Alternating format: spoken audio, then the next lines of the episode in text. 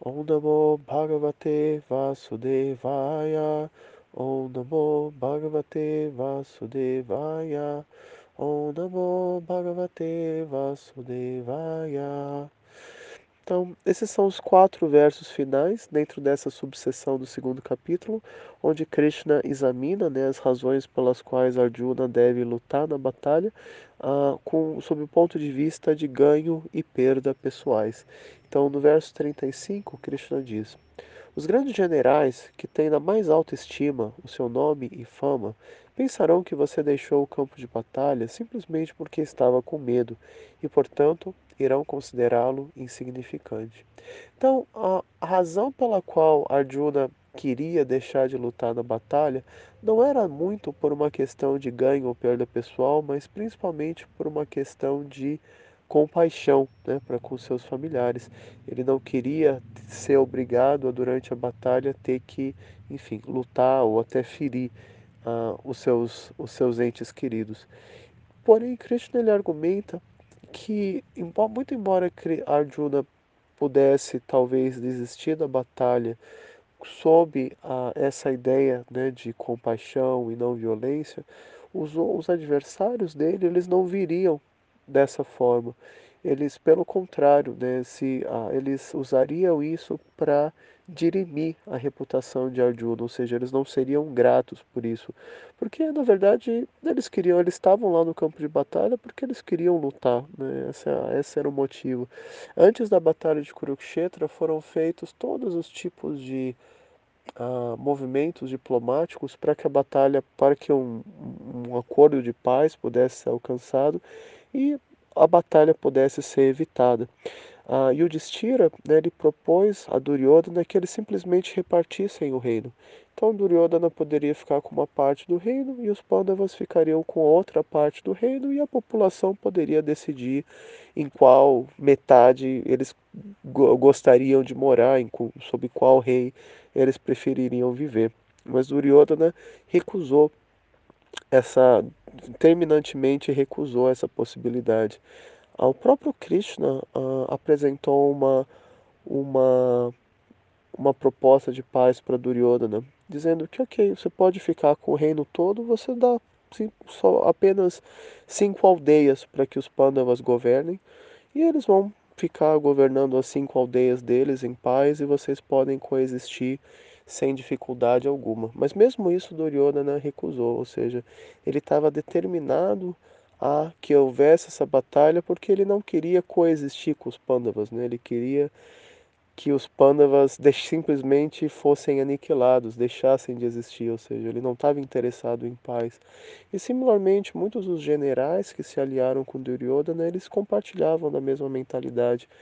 Então, ah, enfim, se Arjuna deixasse de lutar campo no, na batalha, eles não veriam isso como uma como uma atitude nobre de Arjuna, mas simplesmente né, de forma tóxica usariam isso para dirimir e ofender né, as qualidades de Arjuna. O verso Krishna continua explicando no verso 36. Seus inimigos irão descrevê-lo com muitas palavras indelicadas e desdenharão sua habilidade. Que poderia ser mais doloroso para você? Ó filho de Kunti, ou você será morto no campo de batalha e alcançará os planetas celestiais, ou conquistará e gozará o reino terrestre. Portanto, levante-se com determinação e lute.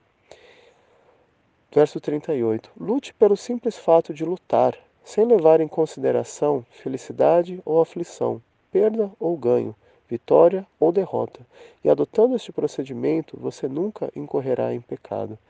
Então, um dos outros dos argumentos que Arjuna usou no primeiro capítulo seria que ao lutar em batalha, né, contra os filhos, os Kurus, né, os filhos de Dhritarashtra, ele incorreria em pecado por, enfim, lutar na batalha, enfim, lutar, né, ferir ou até tirar a vida de outras pessoas. E essa é uma, é uma verdade que se aplica na maioria das situações. Né? Naturalmente, qualquer pessoa que, uh, que fere outra, ou que mata outra, ou que causa qualquer tipo de dor ou sofrimento para outra pessoa, ou qualquer, ou, ou de, em fato, qualquer outro ser vivo, ele precisa arcar com a responsabilidade né, pelo, pelo seu crime, né, podemos dizer assim. Isso é uma verdade que é aceita não só na cultura, dentro da, da, da sabedoria dos Vedas, mas também em outras culturas.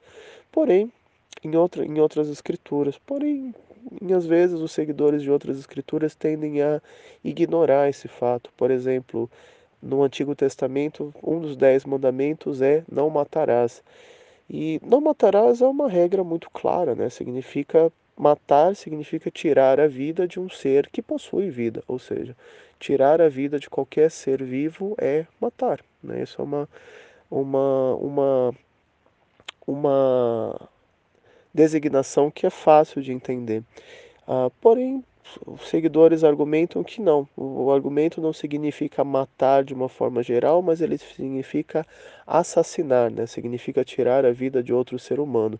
Ou seja, eles argumentam que o, mandamento só se aplicaria a outros seres humanos, ou seja, tirar a vida de um animal é ok, é normal. Né? Mas, enfim, não é uma coisa que faz muito sentido né, dentro da própria Escritura, até porque em outras partes do Antigo Testamento é dito que tirar a vida de um boi é o mesmo que tirar a vida de um ser humano. Então, na própria Escritura existem né, outras passagens que discordam dessa interpretação. Mas hoje, mesmo, e mesmo hoje em dia, né, a maioria das pessoas tem essa, esse sentimento de que, por exemplo, você não deve maltratar um cachorro, porque o cachorro é um ser vivo e tem sentimentos e assim por diante. Então, né, você maltratar um cachorro, matar um cachorro, não é muito diferente do que maltratar ou, ou matar um ser humano. E tem inclusive pessoas que hoje em dia vão para a cadeia por maltrato a, anima a cães e outros animais. Naturalmente que a sociedade ainda precisa evoluir mais um pouco, né, no sentido de entender que animais de corte, né, animais criados pro que são enviados para abatedouro, né, pela questão do consumo de carne, também se enquadrariam na mesma regra. Mas aos poucos a sociedade vai evoluindo, né? Porque se a gente parar para pensar, a humanidade já correu um longo caminho com relação a essa questão dos direitos uh, humanos e, e animais. Por exemplo, alguns milênios atrás, em algumas sociedades, as mulheres não eram consideradas ah, seres conscientes, elas eram consideradas como uma propriedade, quer dizer, você podia ah, emprestar, trocar, roubar, sabe? Era uma coisa muito estranha, assim. A mulher não era considerado, não tinha, não era considerado que a mulher tinha alma, né? Ela era um, um objeto, assim, uma coisa completamente absurda. E aí, naturalmente, que com o passar do tempo, né? Enfim, chegaram à conclusão óbvia que as mulheres são seres humanos e têm alma e etc. Porém, essa mesma concepção passou a ser aplicada aos negros, ou seja, os negros, né, porque existia essa essa pressão econômica, né, por escravizar e explorar os negros. Os negros eram considerados como não tendo alma, ou seja, eles eram coisas também, assim como antigamente se acreditava que as mulheres eram. Então, se os negros são coisas, né, são objetos, não são seres ah, com, não possuem alma, né, eles podem ser explorados e maltratados de qualquer forma. Então essa era uma ah, ideia né, errônea que sustentava essa questão da escravidão, que sustentou né, essa questão da escravidão por muito tempo. Aí naturalmente que com o passar do tempo, né, essa ideia não pôde mais se sustentar e chegaram à conclusão de óbvia que os negros, assim como as mulheres, são seres humanos e possuem sentimentos e tudo mais e que não é ah, não é menos errado matar ou ferir um negro do que um branco ou qualquer outro ser humano. Todos os seres humanos são iguais. Então você vê que a, a concepção da humanidade progrediu bastante já, considerando ao que era, né, alguns ah, milênios atrás, ou mesmo ao que era alguns séculos atrás. Porém, até pouco tempo atrás ainda tinha-se essa definição de que o ser humano é um ser consciente, né? seja qualquer qualquer ser humano é um ser consciente, porém os animais não são. Os animais não têm alma, eles não têm sentimento, eles são coisas, eles agem por instinto simplesmente e assim por diante. Ou seja, os mesmos argumentos que no passado foram usados para sustentar a exploração das mulheres, a exploração dos negros, agora era usado para sustentar a exploração dos animais.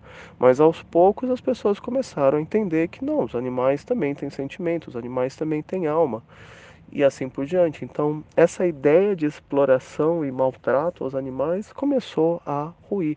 Então, hoje em dia se aceita, por exemplo, que cachorros têm alma e que não devem ser maltratados, que gatos e que alguns outros animais com os quais o ser humano tem mais afinidade devem ser bem tratados. E aos poucos essa ideia vai se expandir mais ainda para afetar, para ser aplicável a todos os animais, né? não só aos animais de companhia. Então, como eu falei, a humanidade está num processo, apesar de existirem ah, alguns pontos em que a humanidade não anda muito bem, mas em outros pontos a humanidade tem gradualmente ah, evoluído. Então, ah, voltando ao tema principal do verso, né? Então, ah, tinha essa, esse argumento de Arjuna com relação a não lutar na guerra com base em reações pecaminosas, ao karma. Né? O karma ainda não foi muito bem explicado em detalhes no Bhagavad Gita, mas Krishna vai explicar com bastante detalhes essa questão do karma ah, nos versos subsequentes. Mas esse é o primeiro verso onde Krishna, ah, embora indiretamente, ele lida com essa questão do karma. Então Krishna explica algo muito interessante com relação ao karma. O karma ele é gerado como uma reação a ações ah, caprichosas. Sempre que a gente faz algo porque eu quero para mim, porque eu sei melhor, enfim, por uma questão egoísta, e essa ação naturalmente é incorreta, né? ela causa sofrimento a outros seres, a outros seres ela é, ela gera karma. Né? É uma ação caprichosa e é feita por uma questão de egoísmo. Porém, quando alguém age de uma forma autorizada, ou seja, ele, fa ele executa o seu dever, ele não gera karma por conta disso. Ah, muito embora essa ação ela possa, em outras situações, talvez ser condenável ou ser questionável, quando a pessoa age por uma questão de dever, sem levar em conta o seu próprio benefício ou prejuízo, ela não incorre em karma. E esse é o primeiro ponto que, que Krishna vai explicar com mais detalhes nos próximos versos, que ele explica a, Arjuna com relação ao karma. Né, que o fato de Arjuna lutar na batalha, primeiro Krishna qualificou que Arjuna ele lutaria na batalha não por uma questão pessoal, que ele deveria lutar na batalha, não por uma questão pessoal, mas por uma questão de dever. E Krishna explica por que este é o dever que Arjuna deve executar. Agora, Arjuna, com base nessa plataforma, agora Krishna explica que Arjuna executa, ah, lutando por uma questão de dever e com a mentalidade apropriada, ele não incorreria em karma. E esse é um dos outro argumento que Arjuna apresenta no primeiro capítulo, né, que ele não queria lutar e correr o risco de depois ter que arcar com a reação kármica, né, de enfim, de lutar na batalha e, e, e matar tantas pessoas. Porém, Krishna tranquiliza Arjuna, falando que normalmente lutar numa batalha e matar outras pessoas, etc., seria uma coisa questionável, pela qual a pessoa incorreria uma grande quantidade de reações pecaminosas. Porém, como por Arjuna estar lutando por uma questão de dever e não baseado no seu ganho pessoal, ele não incorreria em karma, por essa batalha. Isso se aplica mesmo em questões, uh, em questões mais mundanas, por exemplo, mesmo nos dias atuais, né, quando o jovem ele é uh, forçado a entrar no exército e ele é forçado a ir para alguma guerra, imagina, né, um, um estudante americano sendo obrigado a ir lutar no Vietnã. E aí na guerra, enfim, é matar ou morrer, né? Tá lá o inimigo na frente dele atirando, se ele não atira de volta, o inimigo que vai matar ele. Né? Então, nessa situação né, de matar ou morrer, ele atira e mata lá um ou dois ou três inimigos. Okay? Ele matou outra pessoa, porém ele não é punido nem pelas leis do Estado, né? pelo contrário, pode ser até que ele seja condecorado, e ele também não é punido karmicamente por isso, porque ele não matou aquelas pessoas porque ele queria, ele matou porque ele foi forçado a estar naquela situação. Quem arca com o karma, nesse caso, são os governantes, aqueles que instigaram a guerra, que iniciaram a guerra, enfim, quem quer que esteja por trás da guerra e que força aqueles jovens a lutar na batalha, esses são os que têm que arcar com o karma por todas as mortes que acontecem ali.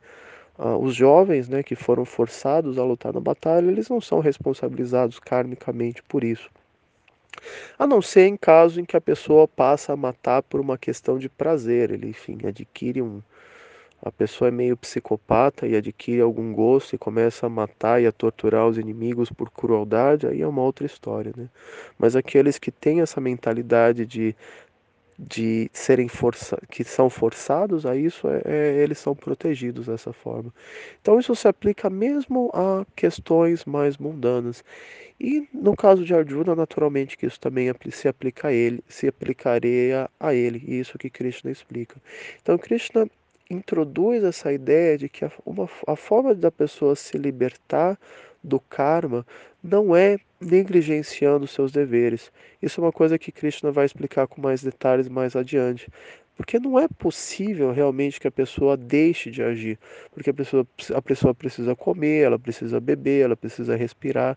Então não é possível deixar de agir completamente. Né? A pessoa pode restringir as suas ações de algumas formas, mas ela não é, não é possível parar de agir simplesmente. Então, faça o que a pessoa o que a pessoa faça, ela vai ter que uh, causar né, pequenas violências a outros seres vivos simplesmente para satisfazer as suas necessidades básicas. Né? Você toma um, um copo d'água, existem micro-organismos vivendo naquela água que quando você ingere aquilo lá, eles vão ser exterminados. Quando você respira, você também causa a morte de tantos micro-organismos. Quando você caminha, quando você se deita sobre uma superfície e assim por diante. Então é completamente impossível que a pessoa ela deixe de gerar, de agir e de gerar, de consequentemente de gerar karma com isso.